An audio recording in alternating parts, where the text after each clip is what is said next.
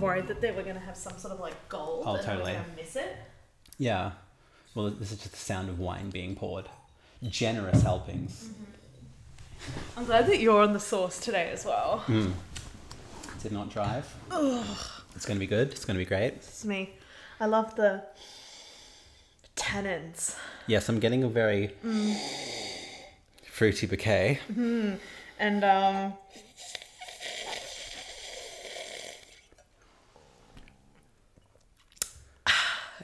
grapes. And if I could just.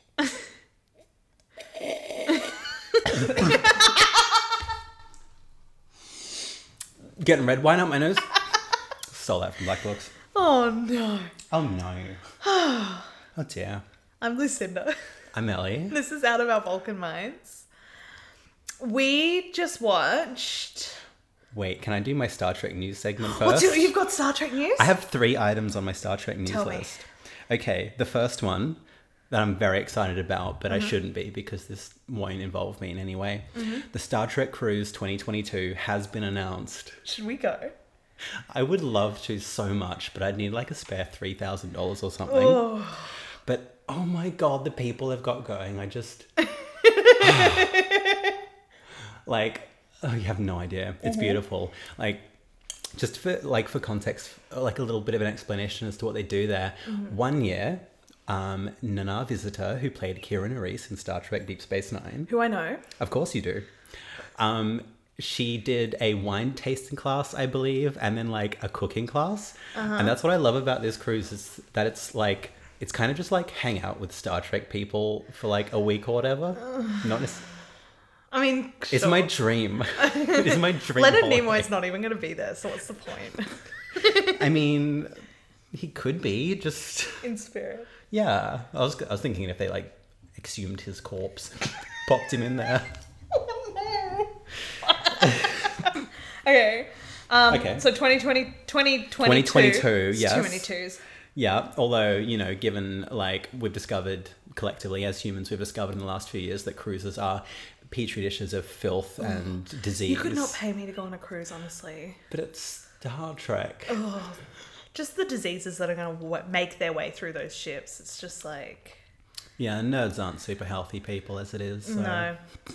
What's your other news? What's your other Star Trek news? Okay, my second Star Trek news is, and I think this is going to date us a little bit because, like, when this comes out, it'll be a few weeks old. Mm-hmm. But Star Trek Discovery, which is one of the current shows going on, Uh-huh. entering season 3 they just cast not only a trans actor, um, I, I believe a trans man, um, and a non binary actor. Uh-huh. Great. They cast them as a trans character and a non binary character. So, can I shock you for one yes. second? Go. I already knew this. I'm going to blow my brains out. what? Because. That's how shocked I was. because. Don't do that, though. I don't have a gun. So, because I'm doing a fucking Star Trek podcast, Mm-hmm. people now think I want to receive Star Trek information. And so, someone sent me this tweet where the Star Trek people. I got sent it by somebody, and um, the, someone sent it to me because they had the tweet where they're like, first uh, trans and first non-binary characters, and then there was a reply from like an older ma- an older gentleman Mm-hmm. who is a longtime Star Trek fan, and his tweet response was something Oh, I like, saw this. "I had to Google what this meant. I thought binary had something to do with numbers. Yep. Doesn't though. Still looking forward to the new season and these great actors. Yeah. Good job, guys." That was the most beautiful thing I've ever really seen on. Twitter. I was really, I was like, "Good on you, dude." Yeah. And I think that's very indicative of what Star Trek fans are like. I mean, look, okay, there are some people that hate Star Trek Discovery because the lead is a black woman. So, you know. Right. Yeah, and there are explicitly gay people in it. But I think mm-hmm. a lot of Star Trek fans are like that. They're just nice. Just like I love to learn. Yeah. That's Well- great. Yeah, I got sent that because of that. And people are sending me a lot of Star Trek stuff now. So I knew that. My God. I already knew that information. It's Then you might have also heard that um, we're, we're uh, currently airing is another show called Star Trek Lower Decks. Didn't know that. Well, it's a cartoon. Okay. Um, it's made by one of the, I don't know, one of the producers or one of the showrunners for Rick and Morty. Mm-hmm. So it's a kind of like it literally is like a crossover between Rick and Morty and Star Trek. Mm-hmm. Um, obviously, there's no way for me to have seen it because it hasn't aired in Australia, so I could not possibly have seen it. but from what I've heard, Uh-huh. I've heard people discuss this episode, and it feels like I have seen it in a way Mm-hmm. I because see. because I've heard a lot about it. Do we need to cut this for legal reasons? You haven't said anything incriminating. no, I've just heavily implied it. and you know what? I like it. There is shameless callbacks and homage and fan service to previous episodes. In fact, at the end of the first episode, one of the characters is like, "Oh, have you ever heard of Gary Mitchell, who, as we all know, He he um he I'm trying to remember what this episode was called, but he turned into a god dude. when no man has gone before." He went where no man has gone before, which is Yeah. now known as where one man has gone before. Hell yeah.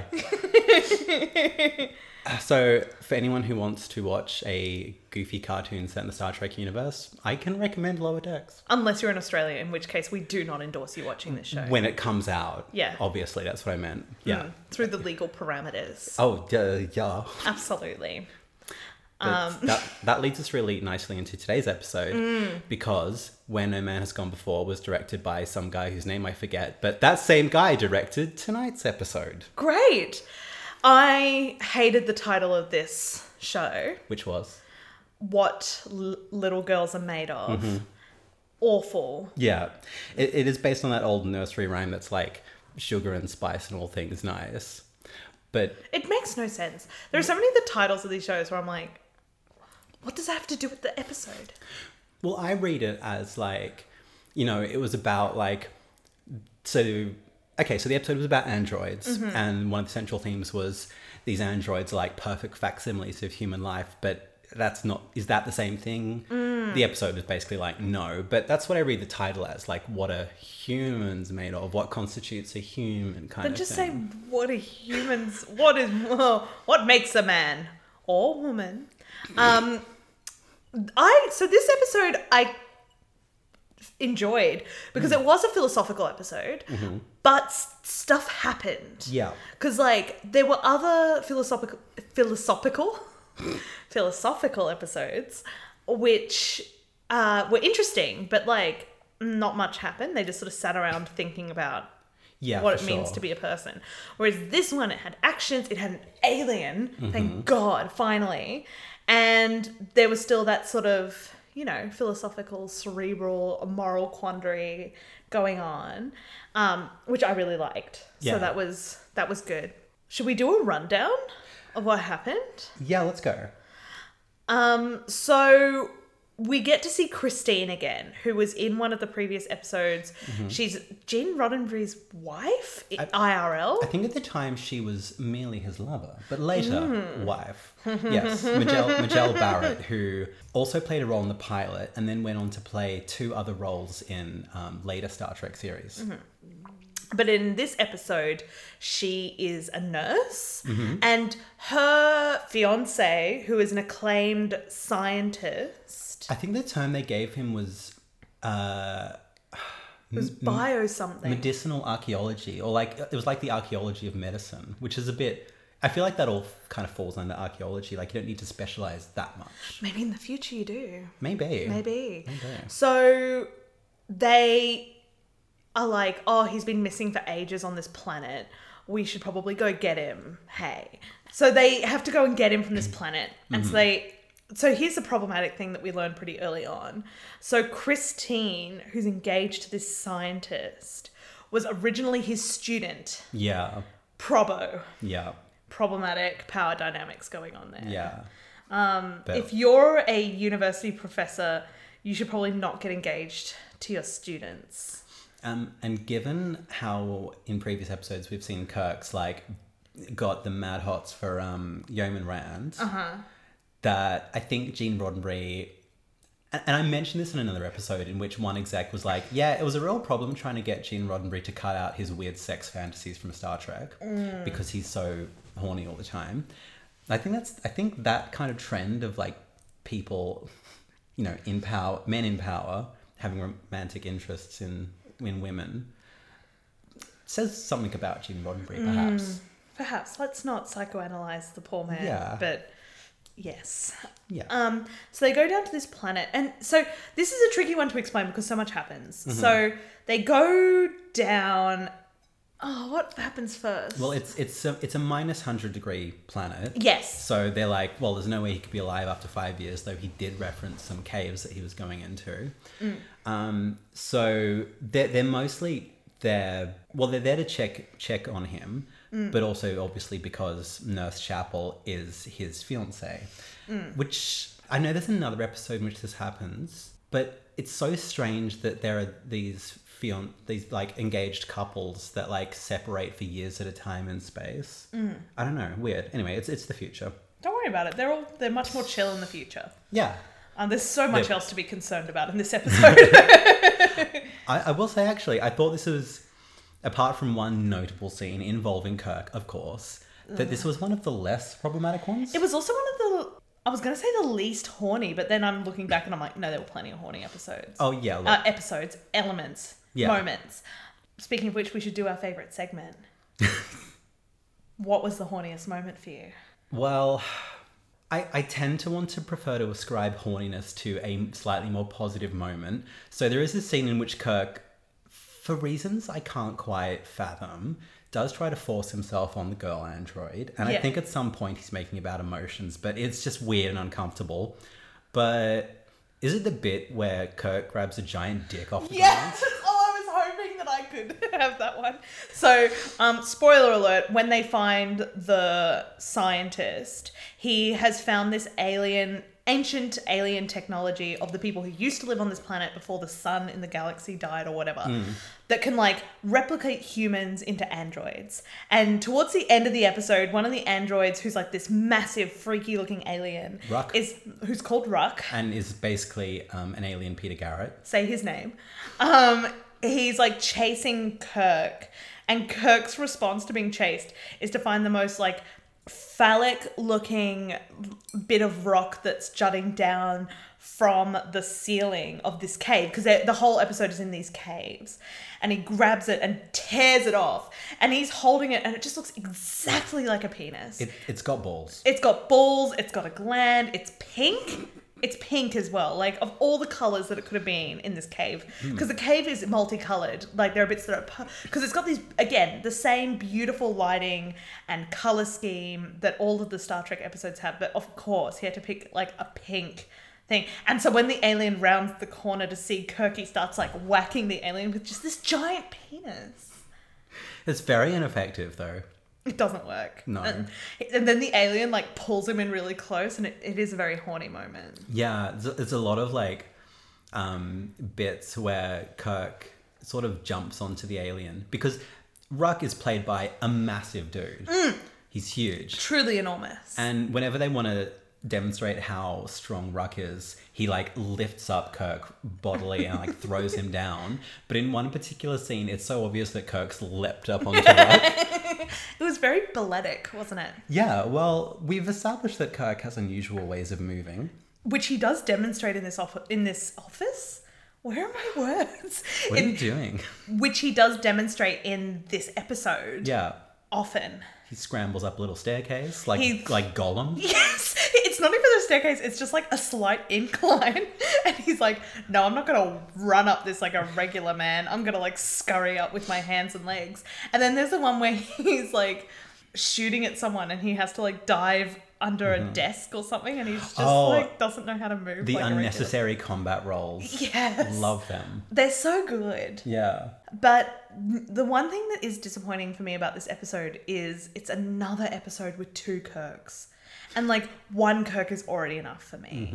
So, in order to demonstrate the like technology of making androids, the scientist who they end up finding is uh, able to get Kirk into this machine that duplicates him into an android. So there's real Kirk and then there's android Kirk.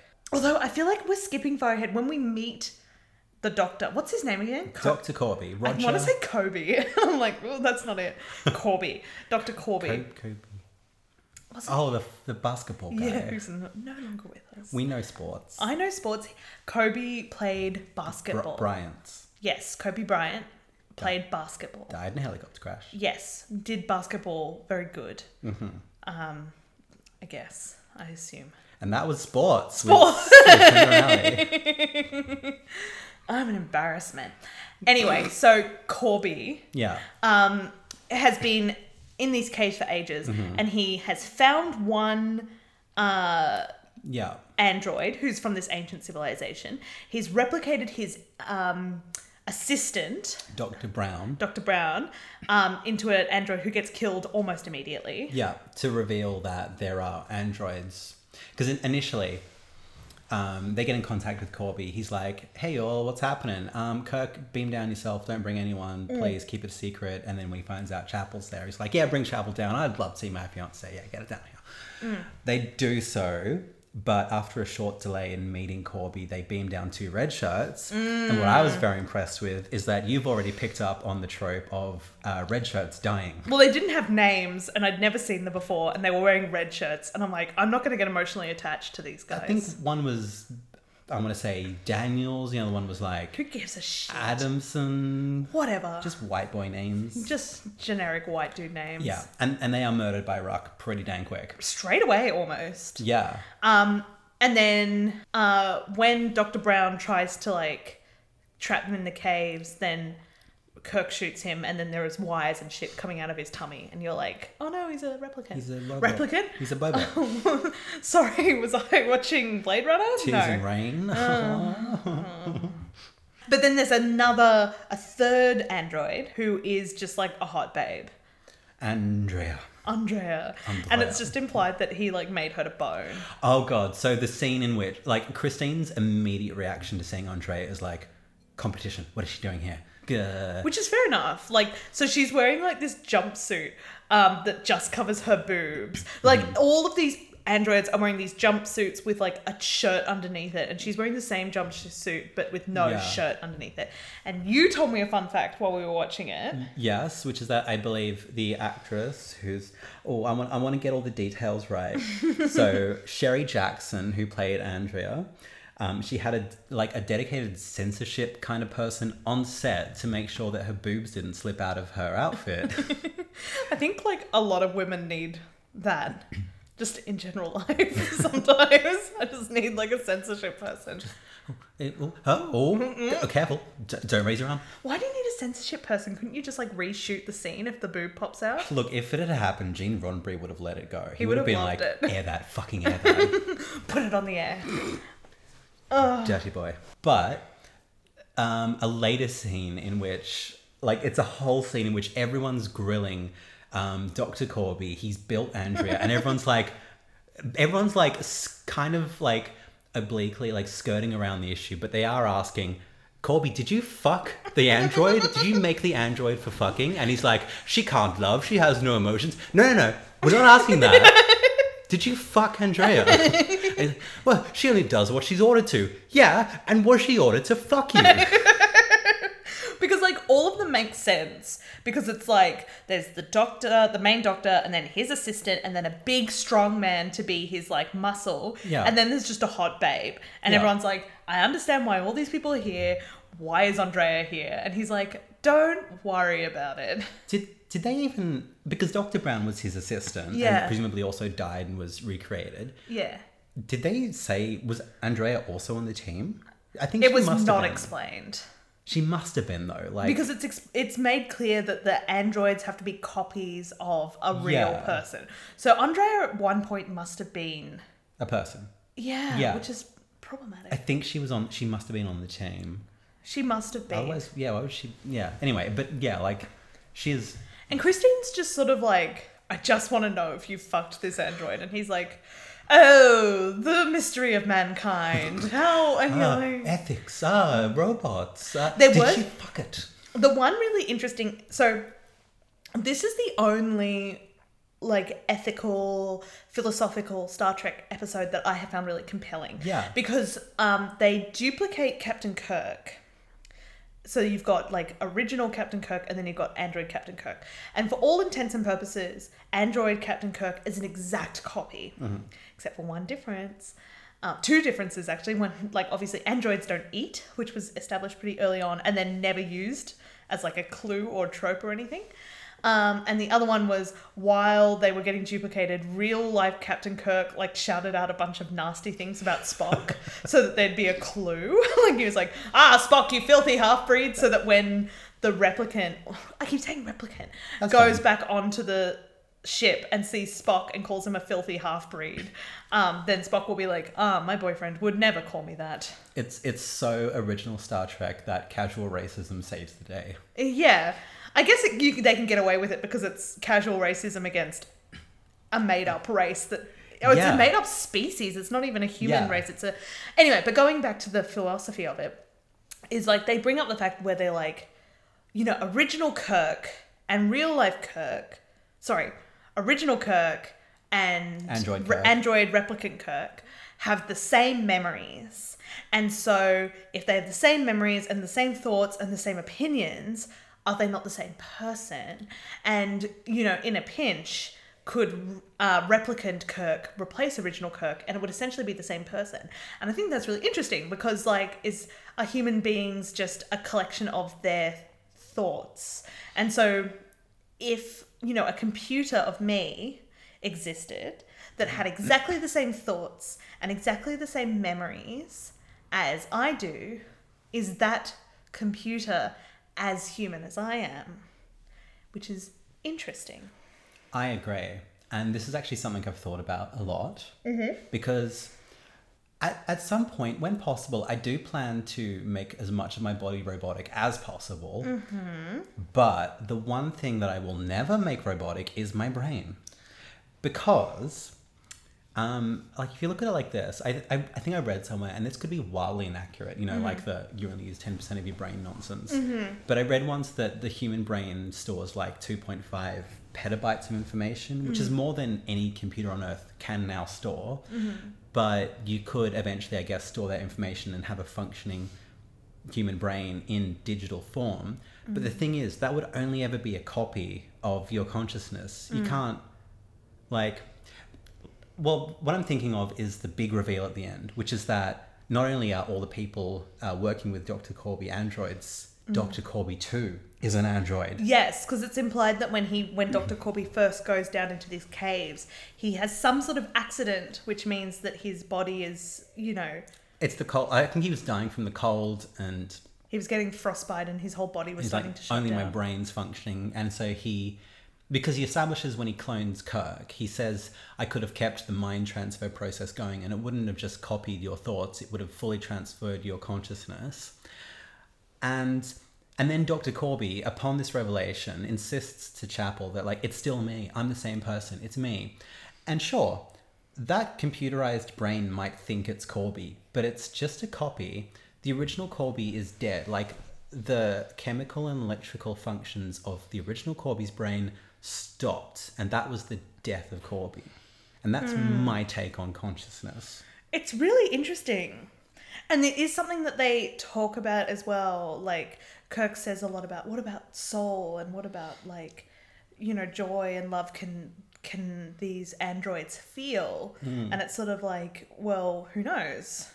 And I don't know. I think it's it's really interesting. Like and I mean this is something that's been explained and discovered like again and again. I mean like it's in Black Mirror twice like the episode where and I mean I keep referring back to Black Mirror because it is reminding me a lot of that. Um, there's the episode where uh, a woman's husband is in a car accident and she copies his mind onto a robot. And then there's the episode, the San Junipero episode, where the consciousness of these two, or at least several people, but mostly these two women, are copied onto a server in the afterlife. So their bodies die, but their minds continue to exist in this server. So, you know, it's not a new idea of like, if the consciousness can be copied, is that copy as human as the original? So, I think I agree with you in the sense that the copy is not the s- is not the same as the original mm-hmm. because I think I agree that the once the original dies, then that original is dead, and that's still sad, and that's still correct. But where I disagree with you is in this world where it's a perfect copy and the the copy can continue to make memories and thoughts and com- connections and emotions. I still think the copy is as human as the original. Oh, certainly as sapient. Um, because the episode, the episode absolutely makes that really goes towards making that point. Because throughout it, Doctor Korby's like, Captain, they're just they're just copies. They're just the computers. They only do what they're programmed to do, but they're programmed to be the exact replica of a human being. And you know, Ruk, as we established, he was he so he was an android created by the old ones who were wiped out by some mysterious thing. Initially, they say, "Oh, you know, the the um, planet froze over because the sun was cooling." Um, but then eventually we find out that Ruk and the other androids of the old ones wiped out the old ones because they were like, you know, they're all emotional, they're not logical. So so that was so Ruk was like learning and growing and changing as a as a being. And then Andrea uh, we find out also has like has like she, she she ends up loving Dr. Korby. She's in love with Dr. Korby, and Dr. Korby at the end is like, "No, no, you can't love me. You're just a machine." But she pretty clearly loves him. Yeah, which is really interesting because there is a moment because it's fucking Captain Kirk where he tries to sort of like Ooh. force himself on Andrea and it seems to be for to prove something, but I'm not sure what. It's not clear. It's- and yeah. Andrea basically is like, no, no, no, I'm not programmed for this. I'm not programmed for this. Like, that's the language that she uses. But then she goes to like Dr. Korby and she kisses him without being commanded to. Um, and he's like, you can't feel you're a robot. And she sort of, she doesn't say it explicitly, but she sort of is like, but I do. Christine doesn't seem too mad about that. But then they they kiss, and then Dr. Korby shoots a gun and obliterates both of them. Yeah, because he, he was having a pretty major existential crisis up until that point. Yeah, that was his undoing. Because what was his existential crisis about? It was about He was well, like so we found out that he's a robot. He damaged his hand. We saw some circuitry underneath. Um, Chapel is like, "Oh my god, you're not Korby. You're a robot copy." And he's like, "No, I am. I am." And he and he gets like really worked up about it to the point where you almost think like, "Who's he trying to convince there?" Mm. Like maybe he's now confronted by the artificiality of his existence. Is he like having a bit of a freak out? Mm. Which obviously he does because he then you know kills himself mm. and Andrea. what would you rate this? How would you rate this episode? So I, I think you're absolutely right in saying that this is the first philosophical one to be actually quite engaging. Um, Yeah, because it actually has plot points. There's action. There are fight scenes. Yeah. There are twists and turns. It's got an interesting philosophical premise. Mm-hmm. I'm into it. Yeah, I'll get. What's our rating system? Um, how many androids out of five? Cool, cool, cool. We're gonna do phallic stalactites. You can do phallic stalactites. Phallactites. Phallictites. you What a love this. Strange word. So Freudian. Anyway, I'm gonna give it.